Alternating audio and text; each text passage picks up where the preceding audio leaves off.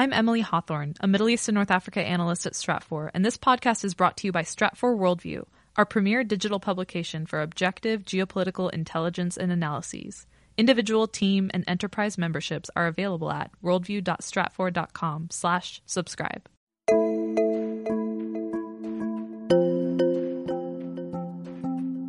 The complexities of today's foreign policy and national security world are mind boggling and something that you would have to take into account if you were going to try and do the same kind of condor story that I was able to, to work with back in I they were not the good old days they were the cold war days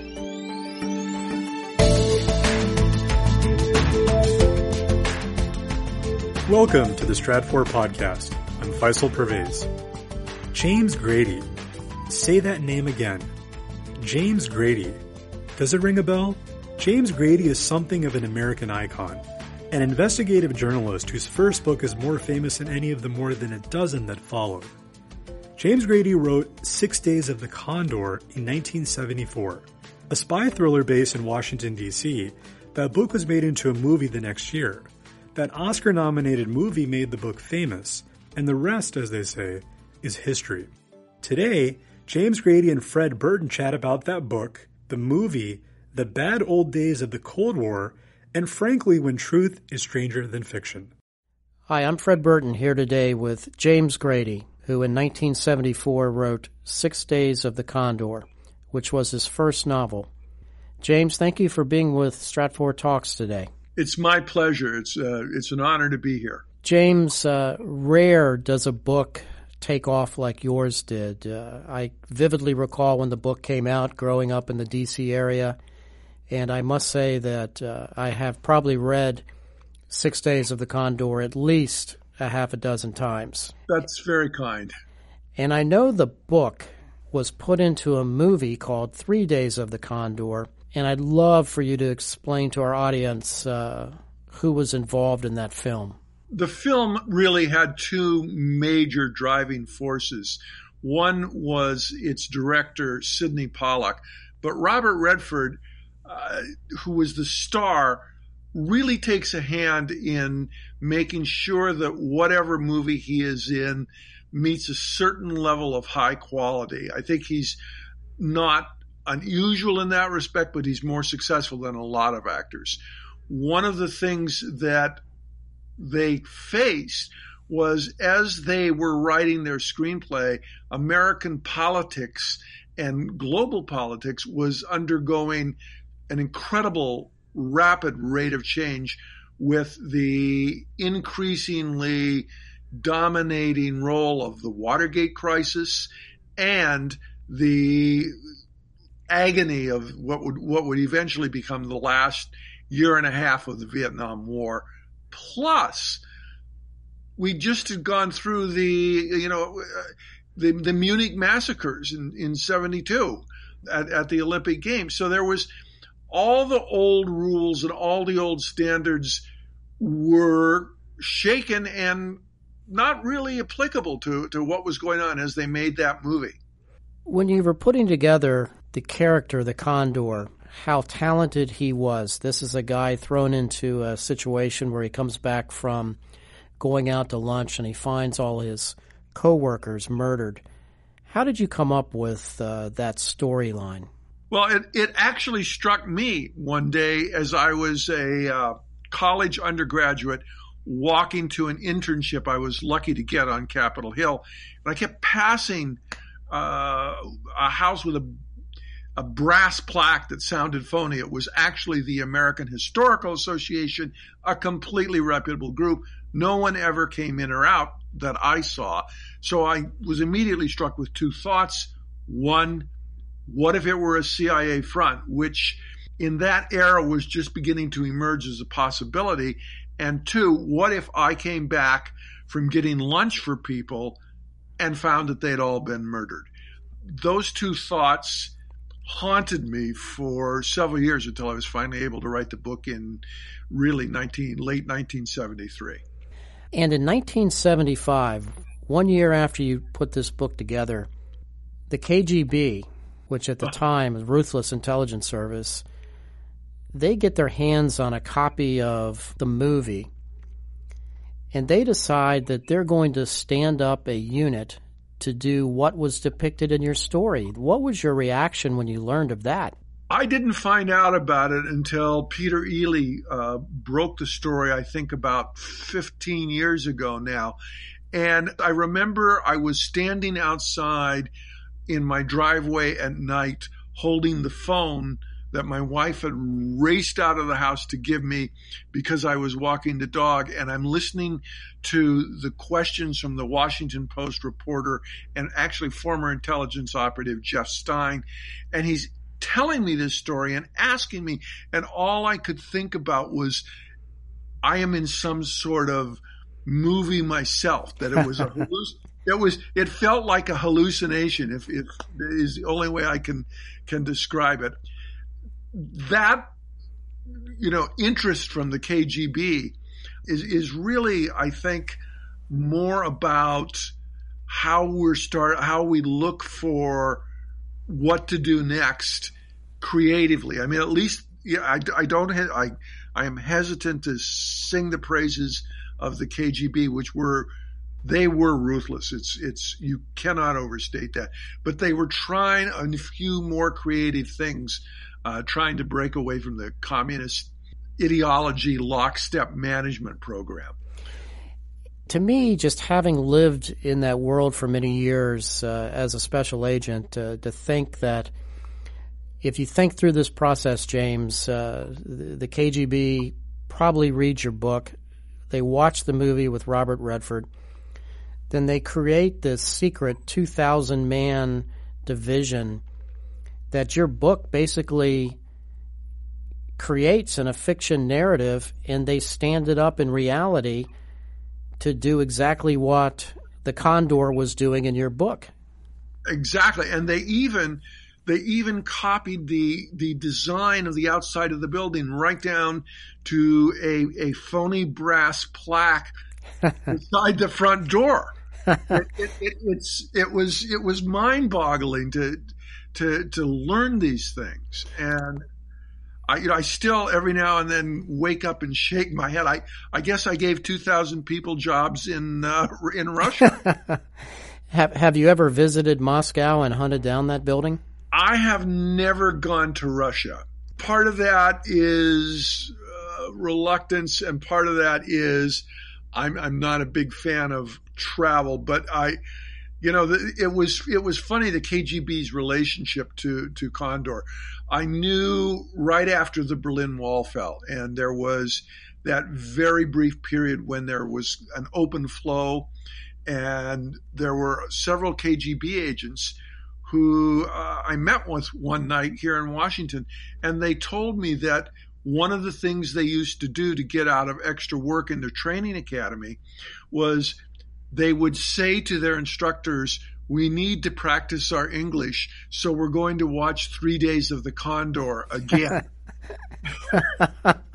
That's a great story. Oh, uh, I, yeah, you can't make this stuff up. Uh, another thing that intrigued me as I was doing preparation for this, James, is uh, our paths crossed a little bit, uh, and the book Six Days of the Condor may also be involved in some capacity with the assassination of a Iranian exile in Bethesda, Maryland in 1980. Can you talk us through that?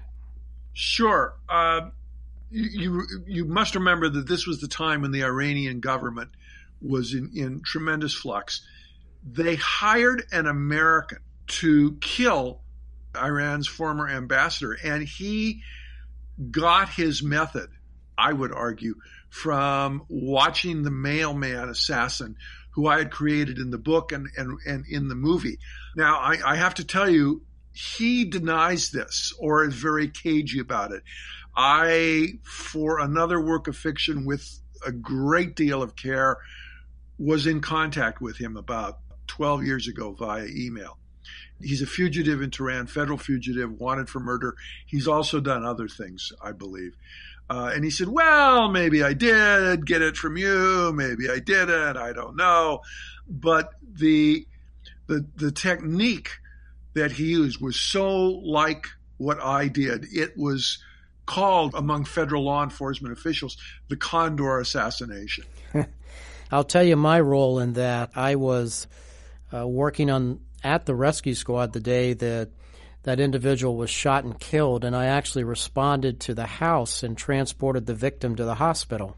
Wow. The the killer uh, was David Belfield, and I, Right. I I know he changed his name later after he fled the United States, but when I was a special agent with the counterterrorism division in the State Department, that was one of those kinds of cases that we always had on our radar, and we would sit around and dissect how that occurred because the MO was brilliant. And James, when I was reading the book again, I love this quote where it says, I'm not a field agent, I just read books.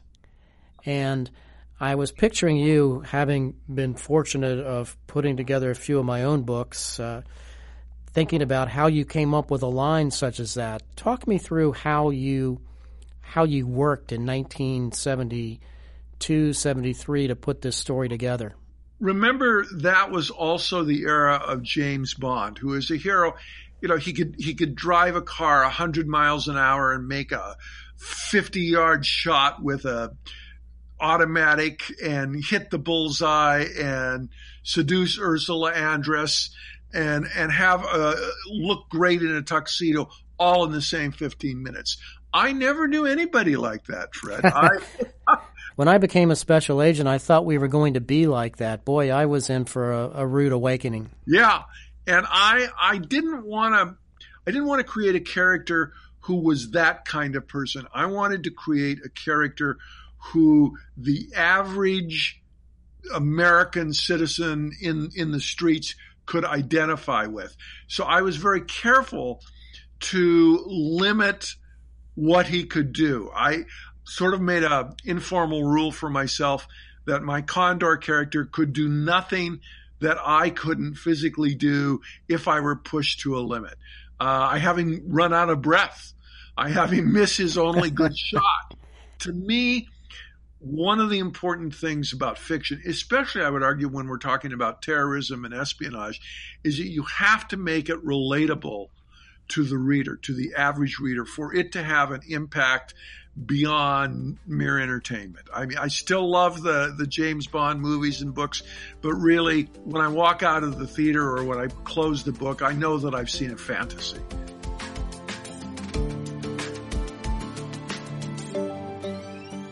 If you would like to learn more about Six Days of the Condor or the film Three Days of the Condor, there will be details in our show notes. Although the tension in those narratives are fiction, as you heard, during the Cold War, the tension in Washington was almost palpable. Navigating the intricacies of politics, place, people, and geopolitics takes an expert guide. Stratfor is that guide for businesses and professionals. We help you stay one step ahead of developments that could affect your business or help you climb to the next rung of the ladder. If you're not already a Stratfor member, you can learn more at stratfor.com slash enterprise. Now, let's get back to Fred Burton and James Grady.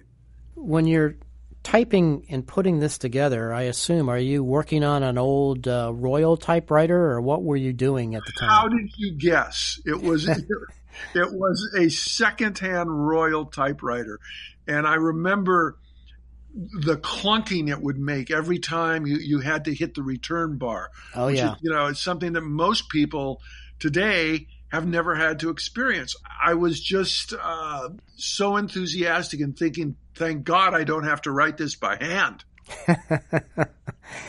you get this manuscript together, you mail it off to W.W. Norton, and, and are you expecting to hear back, or, or did you mail it anywhere else, or or did you? It, was this your only copy? I had luckily found an office with a copier, what we used to call the Xerox machine, Oh yeah, giant machines, and they let me copy. I think it was two or three versions of it, and I had this list of publishers who would accept what they used to call unsolicited manuscripts, and I would drop one at a time into the mail. Norton was my second shot, I was overjoyed when they took it, and it was uh, to think that doing that process today could take you know 15 or 20 seconds if you had the email address uh, is mind-boggling. I read that you made a thousand dollars for selling the story. I thought that was the biggest payday I would ever get as a fiction author. it was, and I, I, when they told me, I, I would have signed on for a dollar. Uh, and they also then, at one point during a very brief business conversation, said, "Oh, and we think it could be a movie." And I am sitting in a reconverted garage that's an apartment which is a very generous term, in Missoula, Montana. And I'm thinking, those guys are crazy. Who would ever want to make a movie out of this? I was wrong, thank God. very interesting. We have a lot of authors that listen to our podcast and a lot of folks that are trying to get published and putting books together. So these kinds of stories are just simply uh, great for our listeners to uh, to understand uh, the work and, and the effort that goes into these at times. When you look at some of the facts as I went through the story, James, and you have Section 9, Department 17 at the CIA, are these things that you just made up? I had to. At the time, and this is again one of those things that some of our listeners may find hard to believe, at the time that I was writing Condor, there were only three what I would call reliable books about the CIA, and those were just glossed over. They had none of the detail that you can find in literally hundreds of books and, and, and memoirs by agents such as yourself. So I had to think if I were going to create an intelligence agency, how would I do it and what would it look like? And I'd had a little experience with federal bureaucracies. So I just, I put my small experience with the bureaucracies we face every day into the fictional mindset of it's a spy agency. I knew it employed thousands of people. So I knew there had to be things like a janitor service and a personnel division and a somebody to clean up in the cafeteria. And it just, I let this whole fictional world evolve, started giving it names. I did not know, for example, that what I called the panic line, the number that an agent would call in distress, actually existed.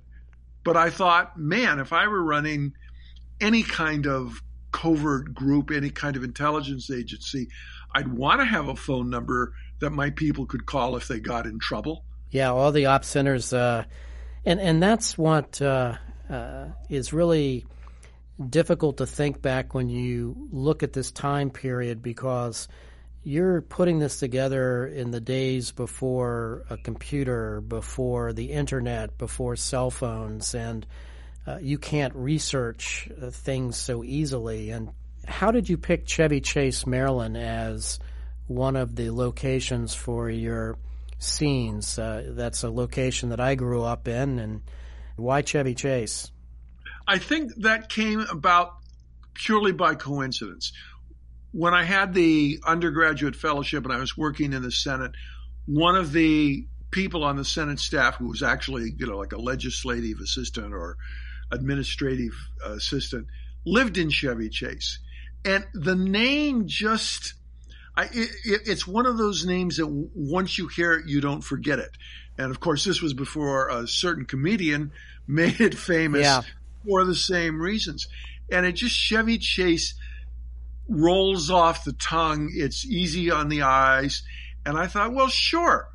Absolutely. And I know a lot of the old time agency folks did live in the area, you know, growing up in that, that area in the 60s and the 70s. Uh, you would be commingled down the street and, and not know when you're going to high school that your buddy's dad worked for the agency. It was just that generation. Yeah, it's hard to imagine how secretive our national security operation was, and I would argue, for the most part, had to be given given the really aggressive nature of, of the intelligence war we, we had going on, primarily with the Soviet Union, but also just a little bit with what we used to call communist China.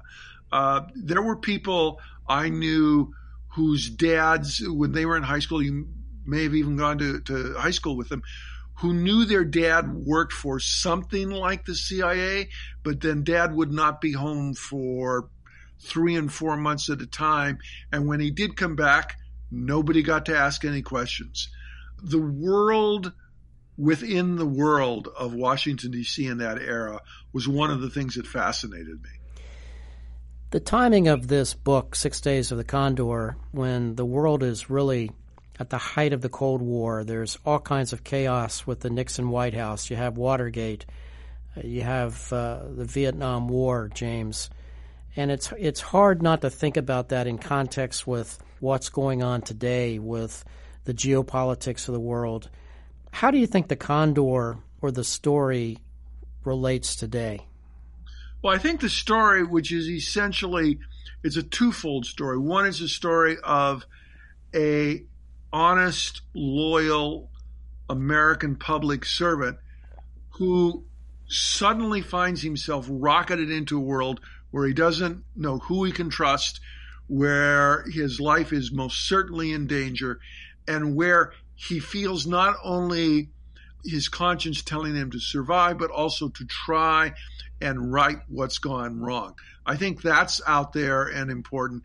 But also, today we have a far more complex geopolitical scene than than I was facing when I when I worked on Condor.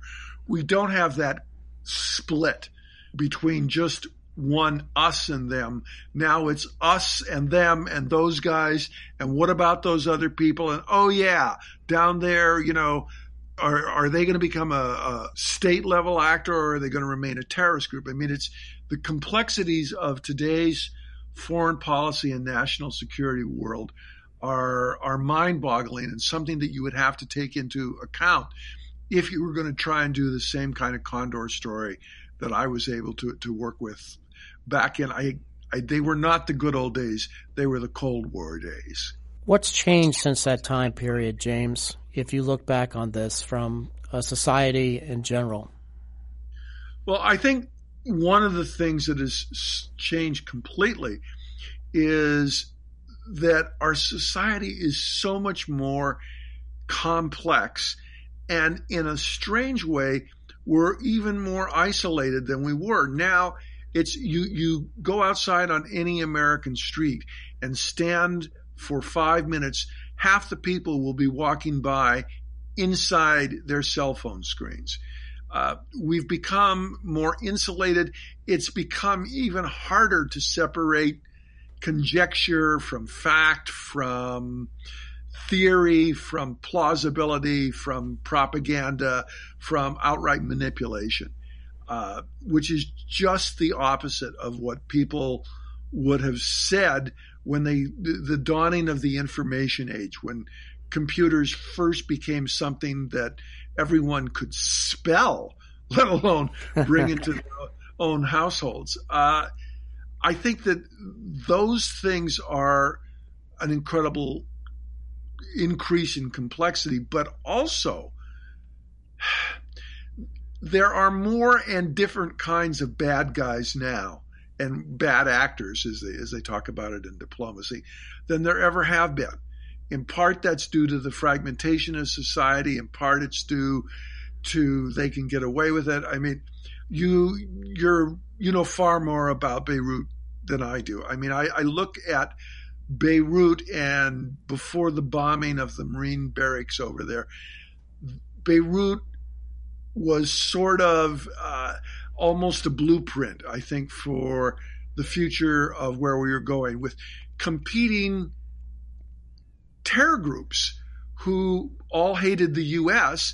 but didn't trust each other, combined with like other states in the region having to counter that, combined with the U.S. presidents and a and a and a local government. I mean, that kind of situation, I am afraid is I don't think it will be duplicated. I think that versions of it are out there already in existence. And those kinds of outside of the box changes are are something that I think is really hard for the average American to grasp, and it's uh, for law enforcement and security forces.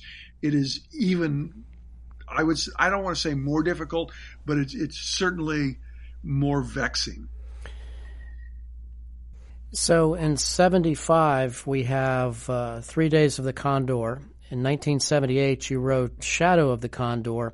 Then it appears the Condor goes into retirement for a while and you bring him out of the cold after 9 11. Why did you decide to do that? I was mad about 9 11. I'm sure almost everybody who's listening to you was also mad about 9 11. I was. I was upset. I I felt like we were facing a whole new series of challenges. And one of the things that was in the back of my mind was I did not want us to repeat some of the mistakes of the past.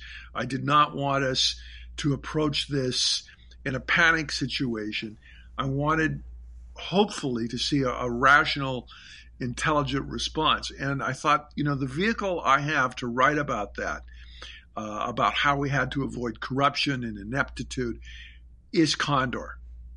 And I, I made a decision. I remember it was in the car driving to New York with my wife.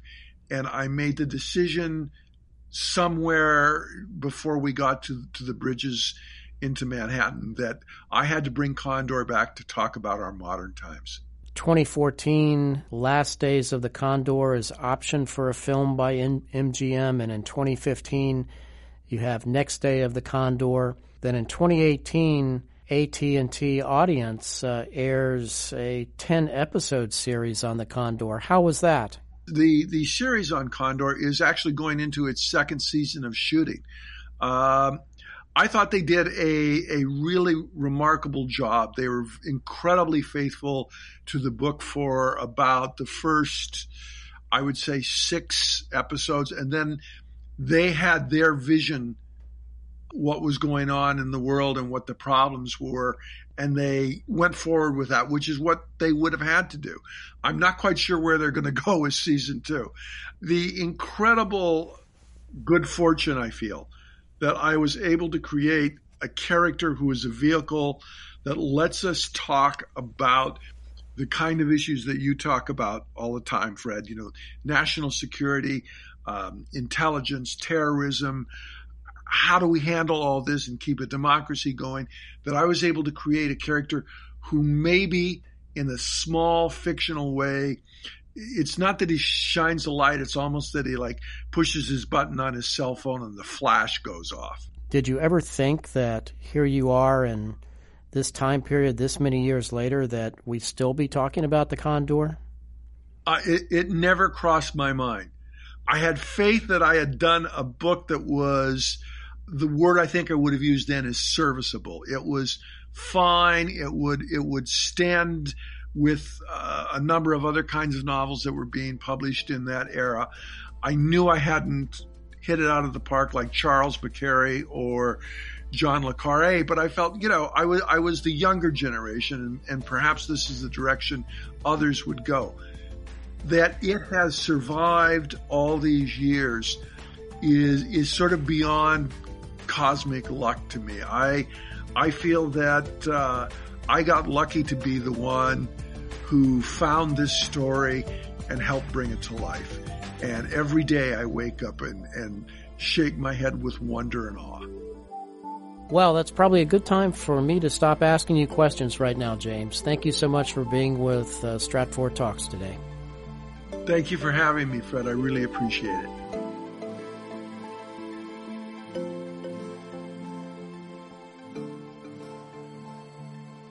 Thanks for listening to today's podcast. We'll have links to James Grady's works, including Six Days of the Condor, in our show notes, along with more reading suggestions from worldview.stratfor.com. If you would like to know more about how Stratfor can help you monitor geopolitical risk, visit stratfor.com slash enterprise. We'd love to hear your thoughts on this podcast or ideas for future ones please leave a review on the Stratfor podcast page on iTunes, SoundCloud, Stitcher, or wherever you listen. For more geopolitical intelligence and links to our content, follow us on Twitter at Stratfor or check us out on LinkedIn. I'm Faisal Pervez. Thanks for listening.